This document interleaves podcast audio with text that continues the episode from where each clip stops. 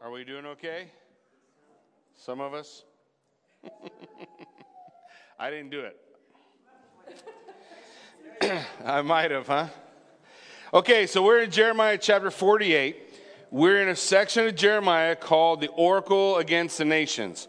When we look at Jeremiah, Ezekiel, Isaiah, um, all the I'm pretty sure all the major prophets and some of the minors have a section in their prophecies that is God's oracle against the nations. And each one of those prophetically are talking about, um, primarily, the majority of them are talking about God's judgment to the nations around Israel during the exile of Israel. So we need to understand that when God exiles Israel, he judges Israel for their sinfulness, uh, their idolatry against him. When God does that, he is also simultaneously judging everybody else. So you have, in a sense, a global judgment of exile, destruction, um, not total destruction, the Lord says all the way through, uh, with the exception of one we'll talk about when we get to chapter 51. Uh, but you don't have a total destruction. You have like a, the day of the Lord. God's wrath against the nations come down upon the nations, God's judgment over them for their wickedness. Um, it's funny because we've been talking a lot about a global reset, you know, what's going to happen uh, nationally, politically. Um, but in essence, God is accomplishing that at the exile of Israel for the world. He judges them all by the hand of Babylon. Babylon becomes uh, the sword of Jehu, if you remember Elijah. The sword of Jehu. Uh, Elijah was given three prophecies at the end of his life. One of them was God was going to use Jehu to be the sword of the Lord and bring his judgment against wickedness and Jehu accomplishes that. But when Jehu does, Jehu chooses not to follow God. And God says, if you follow me, we'll be, we'll be good. But if you don't, I start you on this path and you go off and do your own thing, I'll judge you too.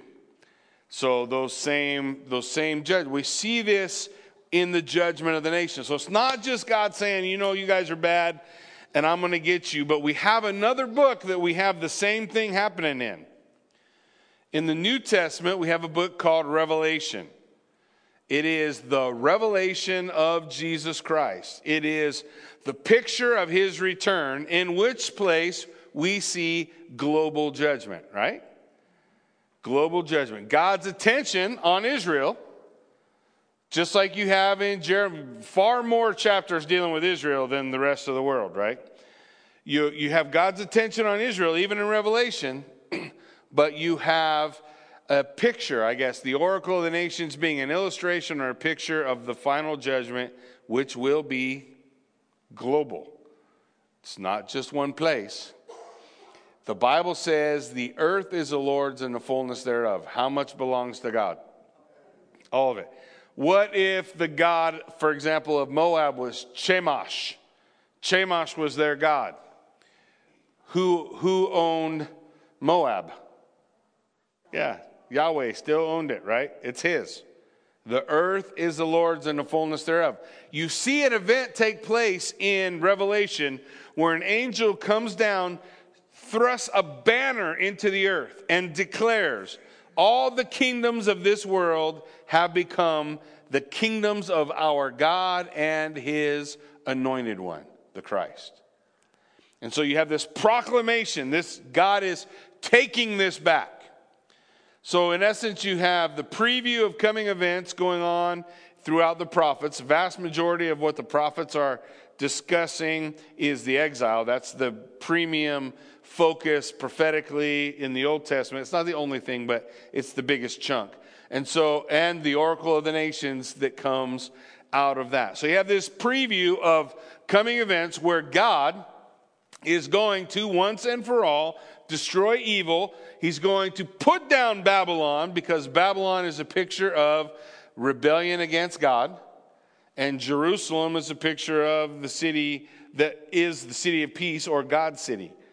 Now, that doesn't mean everything that happens in Jerusalem today is good and everything that happens in Babylon is bad.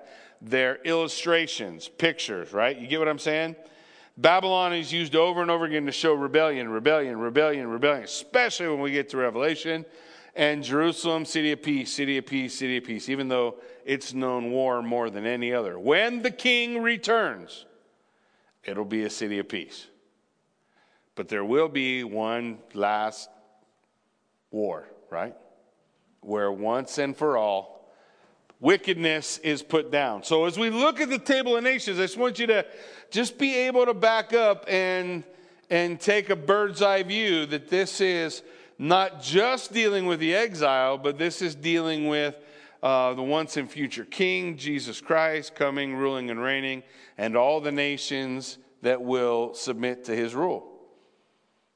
Matthew 24 and Matthew 25, that's what those that's what those sections are dealing with. So when we talk about Moab, tonight we're going to talk about Moab, chapter 48, one chapter. I didn't think I could pull off two today.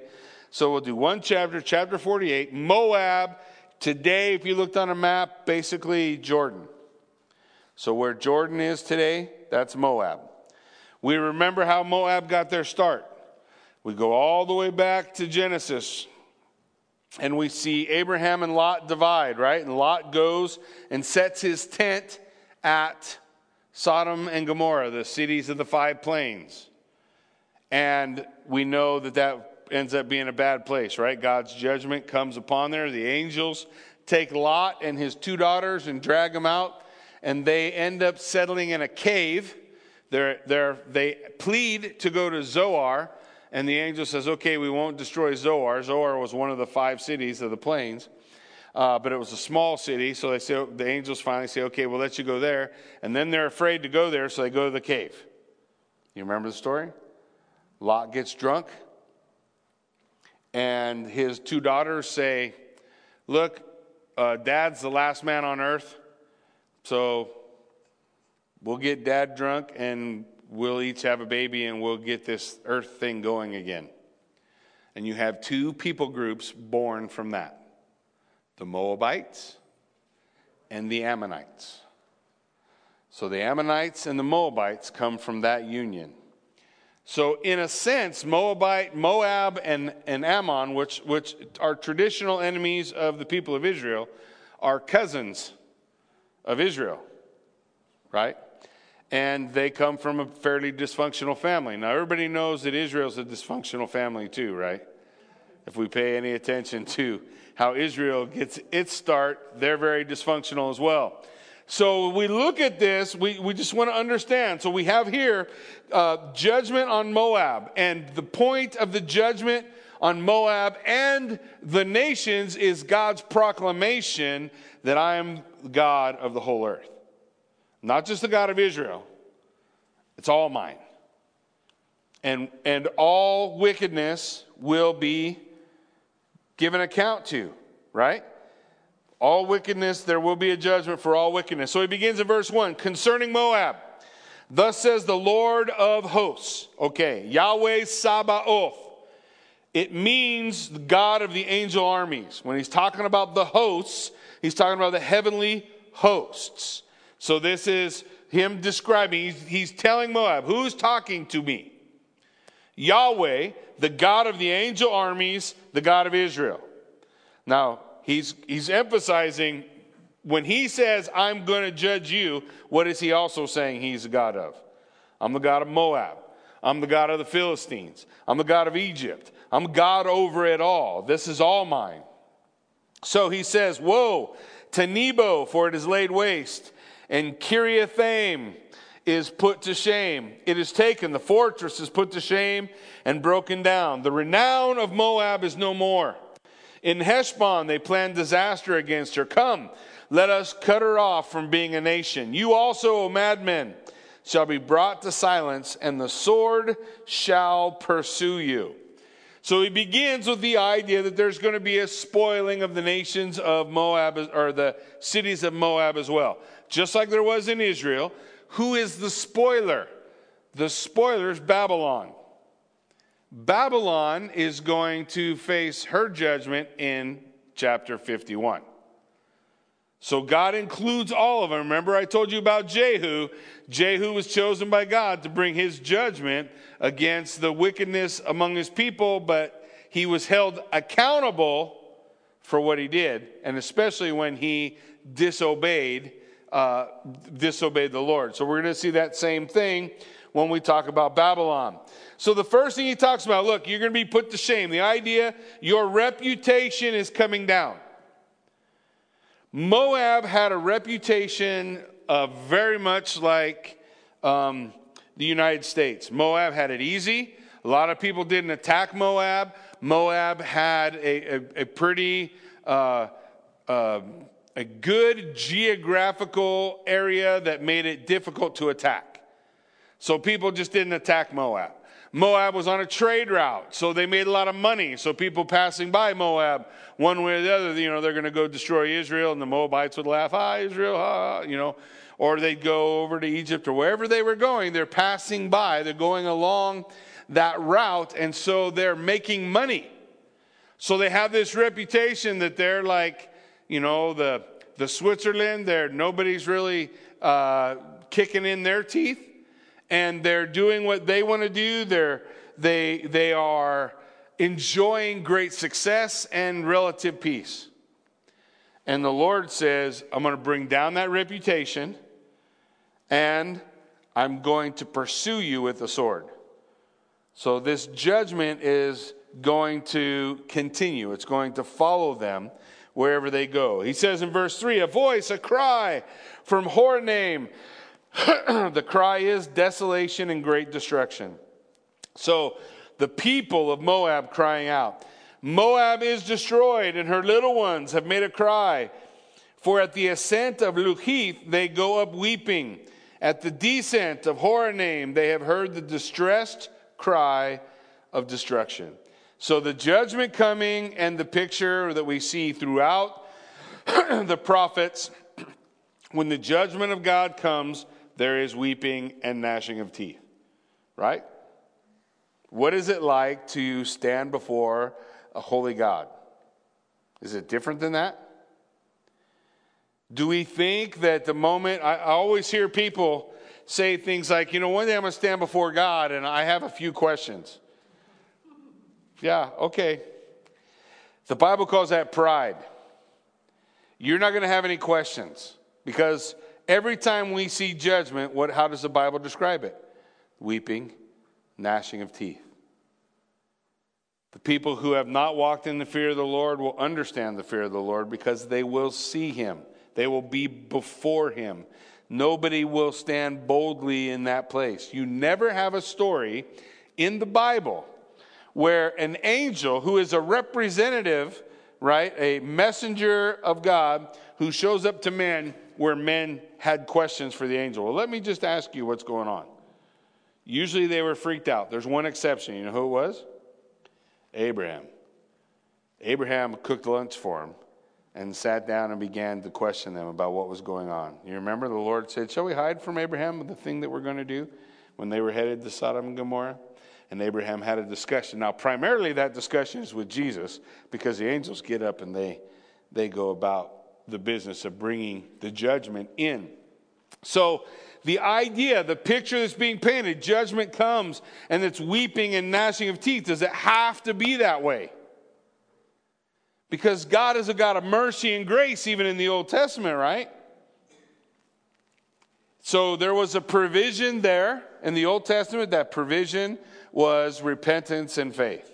There's a provision in the New Testament. It's more clear because it's not repentance, just random repentance and faith in God's purpose. Now it's repentance and faith in the Messiah, right? The person, the one who has accomplished that work that God has. So there is a path that doesn't require destruction, but there is a day of judgment. Well, is there, is there somehow a path where nobody, somebody doesn't have to face that? Look, either you stand in the blood of Jesus Christ and his sacrifice pays for you, or you stand alone. But somebody's paying. Somebody will have to pay. He says in, in verse 6 as they look at this continual weeping, the suffering of the, of the little ones, the children being described. Verse 6 Flee, save yourselves. You will be like a juniper in the desert. The idea of a juniper in the desert, it's a Hebrew idiom for finding an isolated place where nobody can find you. If you're running away from Babylon, where do you want to be? I want to be a juniper in the desert, right? I want to just, every guy who goes hunting to go kill something, what do they want to be? I want to be a sage bush. I'm a sage bush. And that elk comes around the corner and looks at you, and you do your best imitation of a sage bush or a tree branch or something because you don't want it to see you, right? Well, the good news is the elk is not going to eat you, but the Babylonians are. So the, the concept is I, I want to be, you want to be a juniper in the desert. I just want to fade away into the bushes. I don't want anybody to find me. Now, the Lord says, Why is this happening? Look what he says in verse 7 For you trusted in your works and your treasures. So, why is the judgment coming on Moab? Why is judgment coming on the world? You trusted in your works. God says, I told you that you were full of sin and that I would have to judge that sin, and you trusted in your works and your treasure. And your works and your treasure won't save you on the day of judgment, right? Who, you, are you going to be able to write God a check then? You stand before the Lord. Eh, well, how about this? If you just write a check to the church every week, does God give you a pass?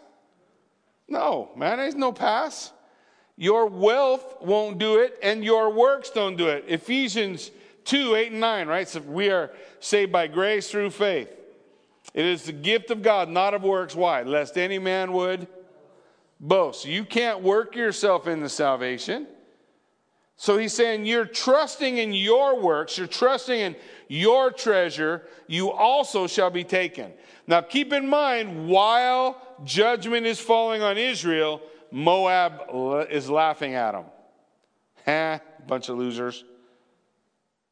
And here's what God says God says, while judgment might begin in the house of the Lord, while God may be harsh and judge his people, that doesn't mean anybody else gets a pass.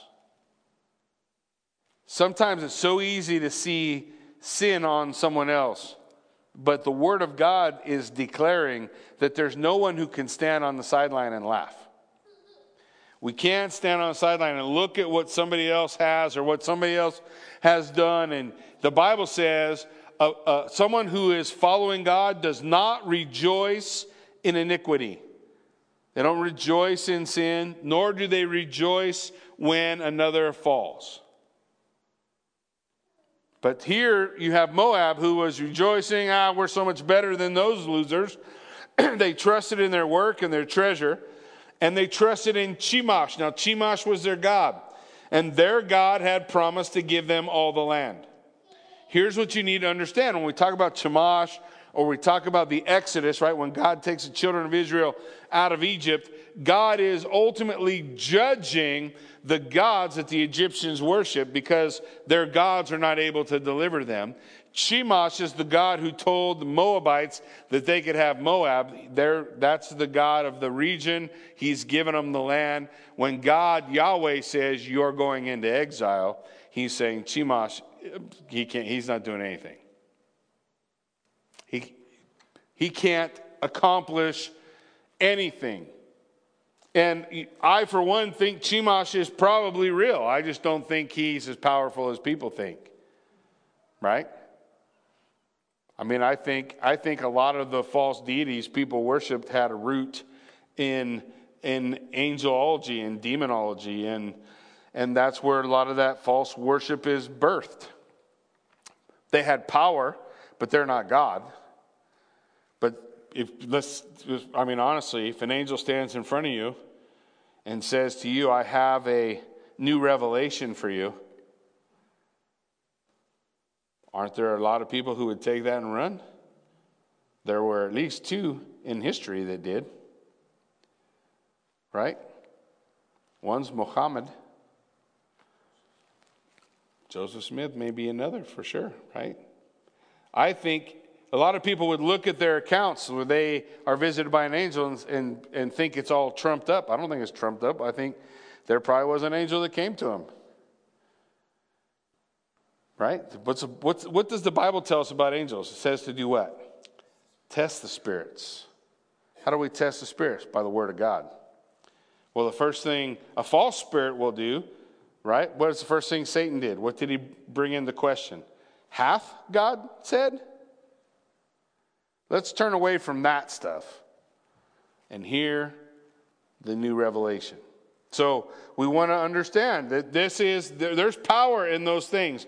And God here is saying, listen, Chemosh, this God, shall go into exile with his priests and officials. So the Lord's like, yeah, Chemosh is out too. The destroyer will come upon every city, and no city shall escape. The valley shall perish, the plain will be destroyed, as the Lord has spoken. So the emphasis here is on who is real and who is not, who has the power, who does not, who is the authority, who is not. And the reality is, the Bible says, man knows that, man understands that, but man in his rebellion doesn't want God, doesn't want Yahweh. Man in his rebellion wants anything that will allow him to do the things he wants to do. Right? The Bible says light came to the darkness, and the darkness did not comprehend it. Light came to the darkness, and the darkness did not receive it. Light came to the darkness, and condemnation comes with it. Why? Because men love the darkness rather than the light. It's not a question of what people know, it's a question of what they love. Man loves his sin, and he'd like to keep it any way he can. So he says, Give wings to Moab, for she would fly away. Her cities will become a desolation, and no inhabitant in them. Cursed is he who does the work of the Lord with slackness, and cursed is he who keeps back his sword from bloodshed. So, as he's talking about this, he says, Look, here's the issue. They trusted in themselves, in their abilities, in their wealth. And God says, I'm giving them a full cup of the judgment of God.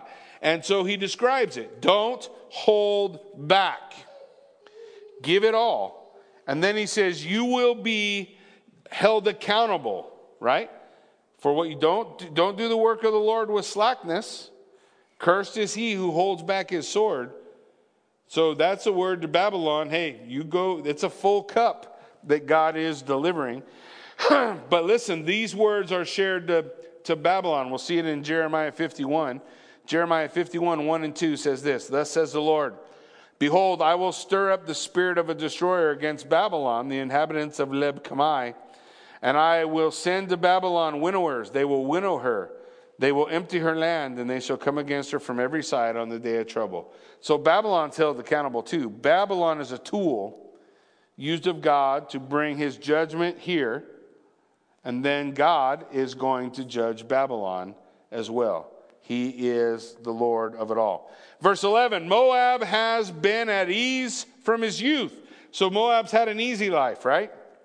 Moab has been at ease and has settled on his dregs. He has not been emptied from vessel to vessel, nor has he gone into exile.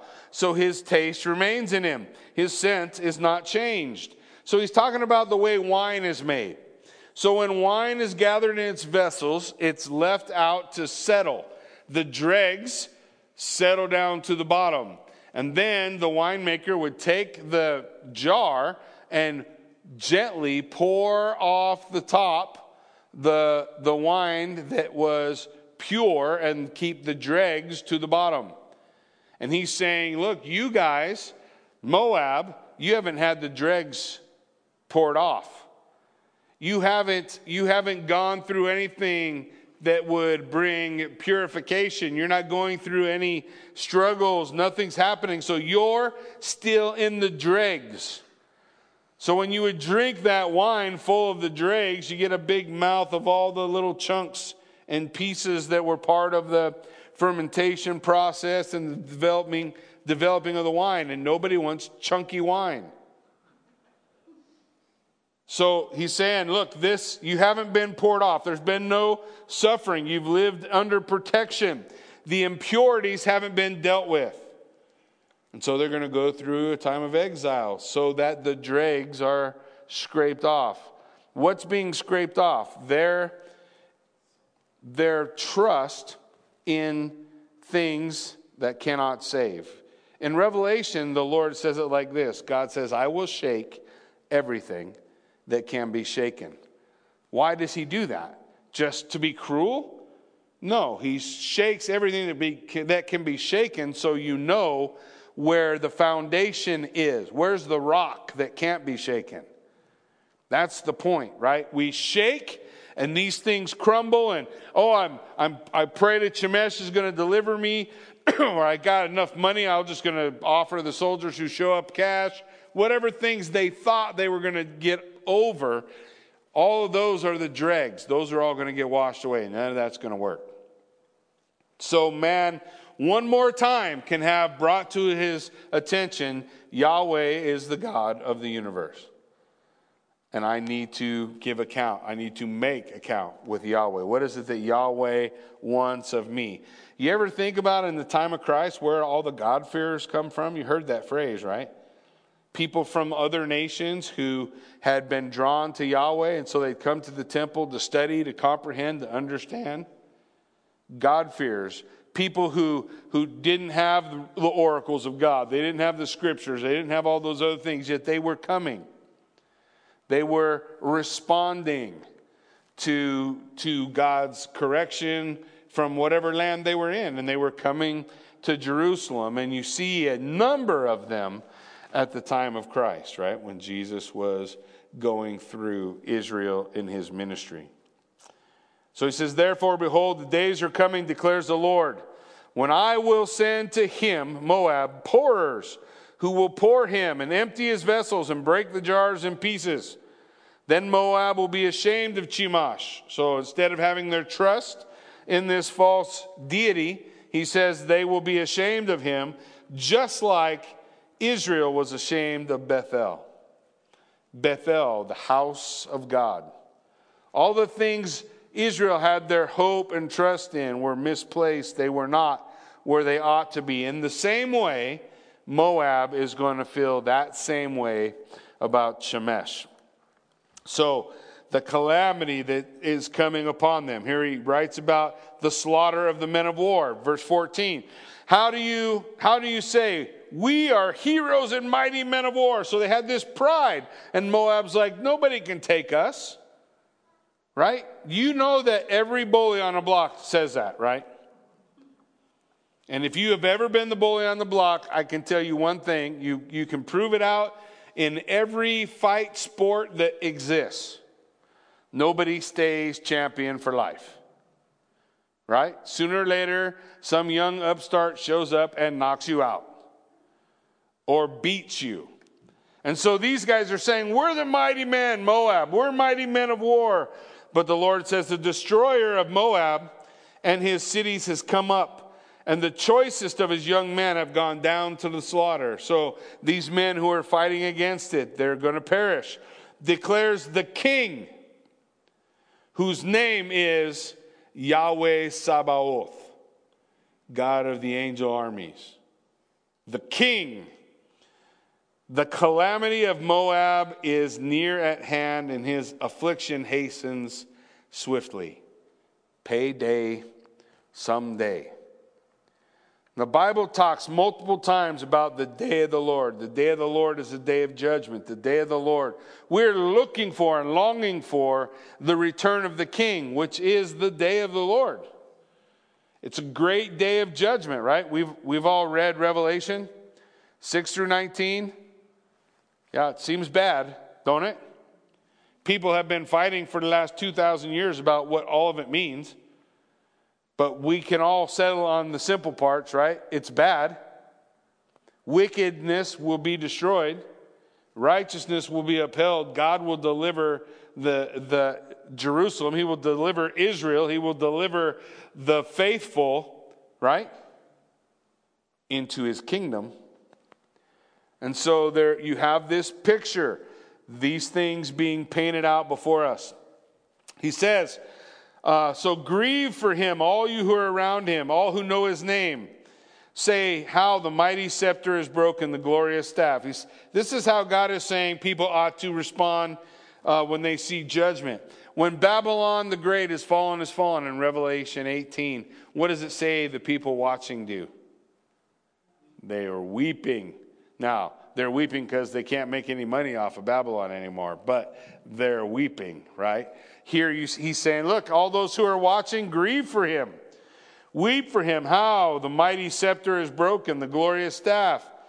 Come down from your glory and sit on the parched ground, O inhabitant of Dibon.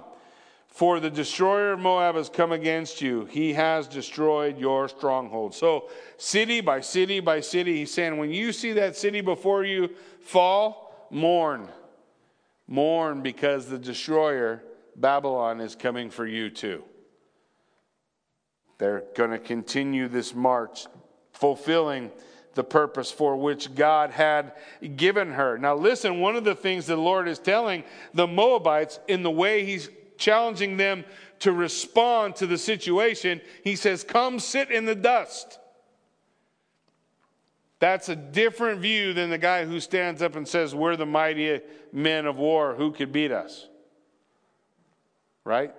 The, the, the Bible talks about this picture between humility and pride. And pride, the result of pride, is always a rebellion against God. And the result of humility is always surrender. Those are two pretty different aspects, right? So we see him calling for this attitude uh, among the people. Verse 19, he says, Stand by the way and watch, O inhabitant of Aroer. Ask him who flees and her who escapes. Say, What has happened? Moab is put to shame, for it is broken. Wail and cry. Weep for the fallen. Tell it beside the Arnon that Moab is laid waste. Judgment has come upon the tableland, upon Holon and Jaz, uh, Jahzah and Mephaath. Oh, these are fun. And Dibon and Nebo and Beth Dib Laphaim and Kiriathaim and Beth Gamul and Beth Meon and Kerioth and Bozrah and all the cities of the land of Moab, far and near. The horn of Moab is cut off and his arm is broken. Both of those, the arm and the horn, are a symbol of power. You know, when we talk about the Antichrist, when the Antichrist comes on the scene, Daniel writes about 10 horns, and a little horn is going to sprout up among them, and he's going to pull out three horns by the root. He's going to take away the power of three of the horns. When he's talking about here, Moab's horn is cut off, its arm is cut off. It is a synonym for the power of Moab will fail. And it also indicates that the source of their pride is going to go down. It's hard to be full of pride when you're the loser, right? It's a lot easier to be prideful when you're the winner.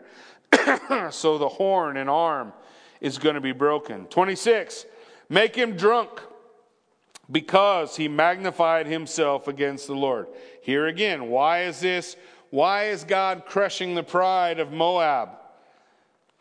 Because he, he magnified himself against the Lord. He trusted in himself, he trusted in his wealth. So that Moab shall wallow in his vomit, and he too shall be held in derision. I'm sure none of you ever participated in any abuse of alcohol because we're in church. But for those who did, they may be able to understand this description. Make him drunk so that he will vomit and be held in derision. What's he talking about? The aftermath of a sloppy drunk who got so wasted, somebody threw him in the shower, turned it on, and his vomit is all over him. That's that's what the Bible is describing. Listen to what he says to them. Verse 27 Was not Israel a derision to you when they faced their judgment? Weren't you mocking them? Was he found among the thieves that whenever you spoke of him, you wagged your head? So anytime they talked about Israel, they talked down about him. Leave the cities and dwell on the rock, O inhabitants of Moab. Be like the dove that nests in the sides of the mouth of the gorge. We have heard of the pride of Moab. He is very proud. His loftiness, his pride, his arrogance, the haughtiness of his heart. I know his insolence, declares the Lord. His boasts are false and his deeds are false. So God is describing this nation in their national attitude of pride, and he doesn't like it. Right? God's not a big fan of national pride. I'll say it that way. I'm not sure he's a huge fan of national patriotism, but he is definitely not a fan of national pride, right? Pride that says we're the best, we're the greatest, everybody else is lame, we've got it all worked out. He's saying, whoa, whoa, whoa. Isn't that what he's describing here? Hey, you guys pointed at Israel and you said how much better you are than them, but here you are under the same judgment. Where did all where's where has all that pride gotten you? Where has all that pride led you? In Isaiah 16, 6, kind of flowing along the same uh, uh, vein, Isaiah writes, We have heard of the pride of Moab, how proud he is, of his arrogance, his pride, his insolence, and his idle boasting. He is not right, right? There's another prophet in the oracle of the nations giving the same kind of decree against Moab for his pride. So, verse 31, we see the, the weeping for Moab. Now, this is something I think we, we need to look at and consider. So, the voice that we're reading is the word of the Lord through Jeremiah about Moab, right? So, this is God talking. Listen to what God says. Therefore, I wail for Moab. So while God's bringing judgment, what does Ezekiel declare? The Lord says, I find no joy in the destruction of the wicked. It doesn't please God. Does it satisfy God's wrath, God's justice? Sure. But how does God describe it? I wail for Moab. I cry out for all Moab. For the men of Kir Hareseth, I mourn. More than for Jazer, I weep for you, O vine of Sibmah. He's just describing their cities. Your branches passed over the sea, reached to the sea of Jazer. On your summer fruits and your grapes, the destroyer has fallen. Listen to what he's saying. He's talking about their cities, and he knows intimate details about their place and what they did and what they grew there because God knows what's going on in all of these places. And the Lord says, I wail for you. That's a wild concept for me. I mourn for you. It doesn't stop God from judging wickedness, right? But it gives us some insight. Verse 33 Gladness and joy have been taken away from the fruitful land of Moab. I have made the wine cease from the winepress. God is saying, This is His work. This is what I'm doing. No one treads them with shouts of joy. The shouting is not the shout of joy. He described the shouting. What's the shouting now? Weeping, mourning, sorrow. From the outcry at Heshbon even to Elealeh and as far as Jahaz, they utter their voice. From Zoar to Horonaim, from Eglath to Shelishiah, from the waters of Nimrim also have become desolate. The rivers are become desolate. Joy has been removed the vengeance of the Lord has fallen. And I will bring an end in Moab, declares the Lord. Him who offers sacrifice in the high places, so false worship brought down, makes offerings to his God. Therefore, my heart moans for Moab like a flute. It's an interesting way for God to describe his judgment, no? My heart moans like a flute for the men of Kir Hareseth. Therefore, the riches they gained have perished. For every head is shaved, every beard cut off, on all the hands are gashes, around the wrist is sackcloth, on the housetops of Moab, in the squares, there's nothing but lamentation.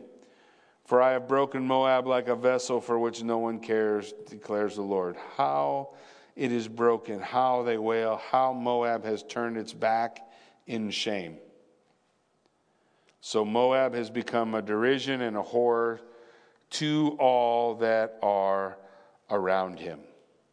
So God's describing the destruction of the wicked, but he describes it in a mournful voice, right? In Ezekiel, he said, I would rather that the wicked turn and live, right? That's what he says. I, I, would, I desire I desire their repentance.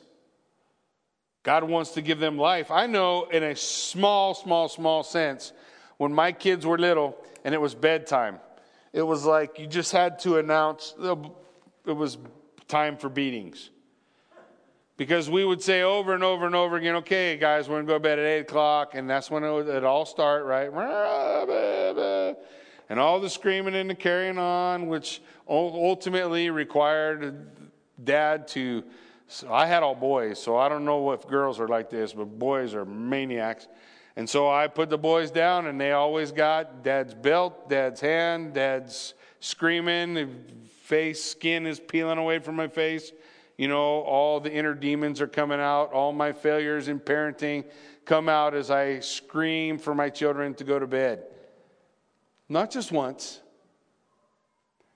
And and then we would sleep for eight hours, and in the morning, when it's time to get them up for school, let's start again.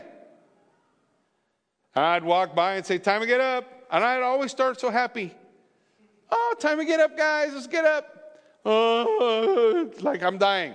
Oh, five more minutes. No, just get up. Just get up.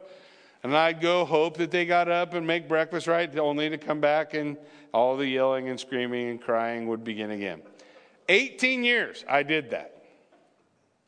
So I'm sure you guys were much better parents and you had a cure for it. I never found a cure for it. The cure was my children moved out of the house. And when they moved out of the house, I stopped hollering.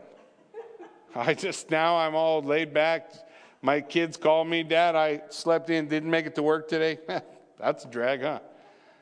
I'm not upset. I did my best. I did all the hollering and whooping. Somehow you always know that's coming. And, and in a similar way, God is proclaiming to the nations, I am life, come to me. Come to me, I want to give you life. Turn away from destruction, turn away from the darkness. Come to me, I want to give you life. All the while knowing you guys are going to sit in the dark and make me get my belt. And the Lord, when He brings that destruction, it's not joy that God describes. As he's, he's using anthropomorphic speech, right? God doesn't have a heart. God, the Bible says the Father is spirit. Well, Jesus has a heart. God doesn't have a heart. The Father doesn't have a heart, but he describes his heart as breaking. Because, he, because we know what that means, right? We understand that language. We understand the emotion that, that the Lord is tying to it. So, verse 40 For thus says the Lord, Behold, one shall fly swiftly like an eagle and spread his wings against Moab. The cities will be taken, strongholds seized. The heart of the warriors of Moab shall be in the day like the heart of a woman in birth pains. Doesn't sound good. I never had birth pains. I just assume if the heart of the warrior is feeling birth pains, he doesn't want to fight. Although my wife did want to fight while she was giving birth but she couldn't really do anything. She just used words. Did I tell you guys that story? She's not here. I can tell all kind of stories on Cat. One time, I don't remember which kid it was. We did uh, Lamaze. Kathy never got anything. We always tried to get her a block or something for birth but she has this weird thing where she, they would i always try to tell doctors but nobody ever believes you when you tell doctors something they're the ones who know what's going on so i tell doctors look when she has a baby she goes from 4 to 10 in one giant transitional, uh, whatever you call them. What do you call them? Labor pain, whatever. And, uh, and then there will be a baby. And they all would say, We're going to wait till she gets to four, and then we're going to give her the block. And then I would say, I did this three times. The first time, everybody gets a pass because none of us knew what was going on. The next two times, I knew, I never, Joe was born in a closet because they couldn't get a bed for her in time. They're running with her. She's at four centimeters. Joe's crowned, and she's in a wheelchair. And they find a, a bed, they throw up on a bed and push it in the closet, literally with brooms and buckets and all that stuff. Literally the closet, and Joe's born in the closet. And the doc, and then right after the baby's born, in comes running the uh, uh, anesthesiologist. Like, dude, you missed it. You missed it every time. But I just know Kathy had mean words. I was t- trying to tell her, breathe, baby, breathe. And she'd look up at me and go, Your breath is horrible. Stop breathing on me. And the nurse doesn't even miss a beat. She just hands me a stick of gum. Here you go. I'm like, man. So when it says warriors will be like women in labor, they may be cranky, but they're not fighting.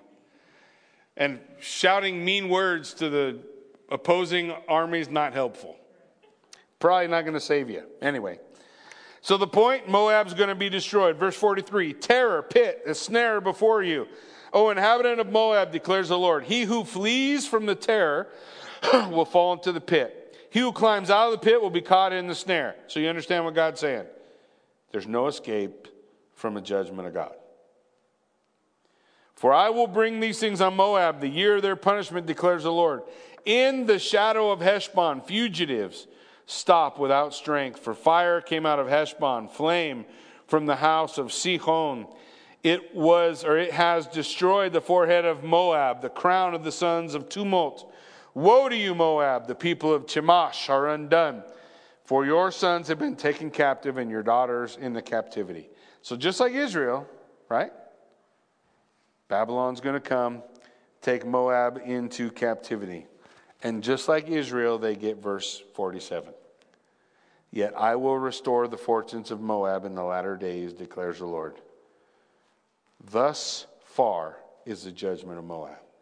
So God's saying it's not a full end, not utter destruction, the end of Moab forever.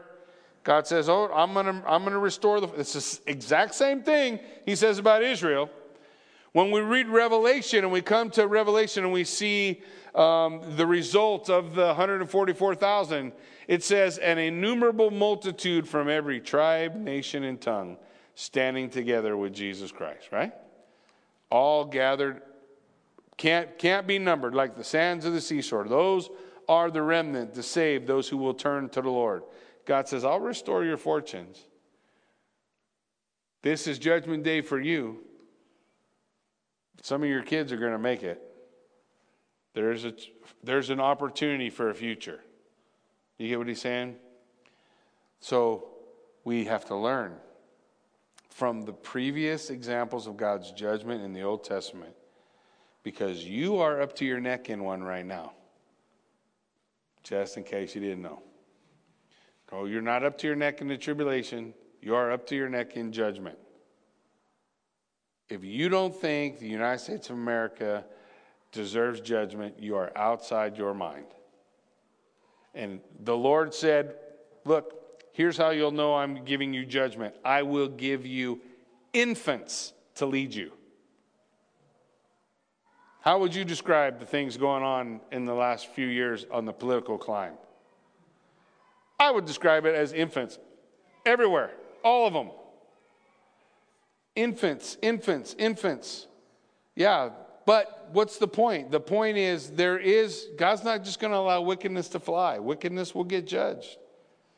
You can't just do whatever you want and everything's okay. But do we have a purpose? Even in our nation, even the righteous at the time Israel uh, was judged. Uh, did they have a purpose? For sure they had a purpose. Did it mean we went through hard times? Yeah, you may go through hard times. We have been spoiled. No? in the U.S.? Have we not been spoiled? Have we not lived a good life for a long time? My whole life has been pretty good life. Yeah, it's been good. I don't know what it's like to go to the store and there not be food. Just recently, maybe go to the store and there's not toilet paper, but you know, come on, we make jokes about that. But I can still get bread whenever I want bread, and I can still get this, and I can still get that.